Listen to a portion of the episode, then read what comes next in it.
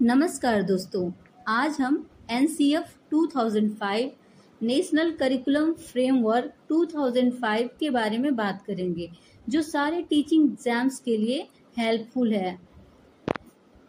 N C F two thousand five, मानव संसाधन विकास मंत्रालय की पहल पर प्रोफेसर यशपाल की अध्यक्षता में बना है। इसमें बालकों को क्या कैसे और कब पढ़ाया जाए, इसी पर ध्यान केंद्रित करने का दस्तावेज़ है। इसका उदय रविंद्रनाथ टैगोर के निबंध सभ्यता और प्रगति से हुआ है।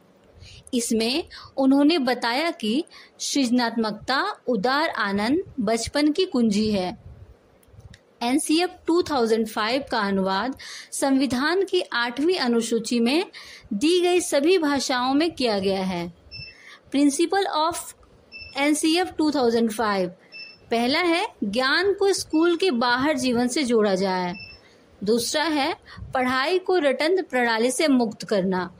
तीसरा है, पाठचर्या को पाठ्यक्रम तक सीमित ना रह जाए। चौथा है, कक्षा को गतिविधि से जोड़ा जाए और लचीला बनाया जाए। पांचवा है, राष्ट्रीय भावना को पाठ्यक्रम में शामिल किया जाए। एनसीएफ को पाँच भागों में बांटकर वर्णित किया गया है। पहला है परिप्रेक्ष्य, दूसरा है सीखने का ज्ञान, तीसरा है पाठ्यचर्या के क्षेत्र, स्कूल की अवस्थाएँ एवं आकलन। चौथा है विद्यालय, कक्षा का वातावरण। पांचवा है व्यवस्थागत सुधार, एनसीएफ की विशेषता।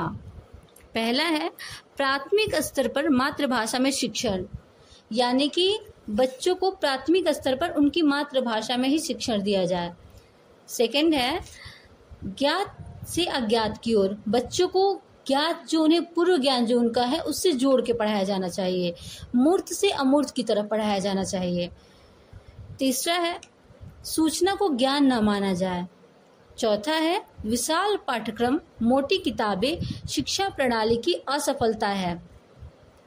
पांचवा है, अभिभावक को सख्त निर्देश दे कि बच्चे को छोटी उम्र में निपुण बनाने की इच्छा ना रखें।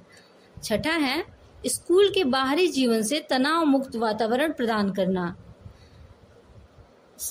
सातवां है, सामूहिक या सामाजिक भावना का विकास करना। आठवां है, सांस्कृतिक कार्यक्रम को बढ़ावा देना।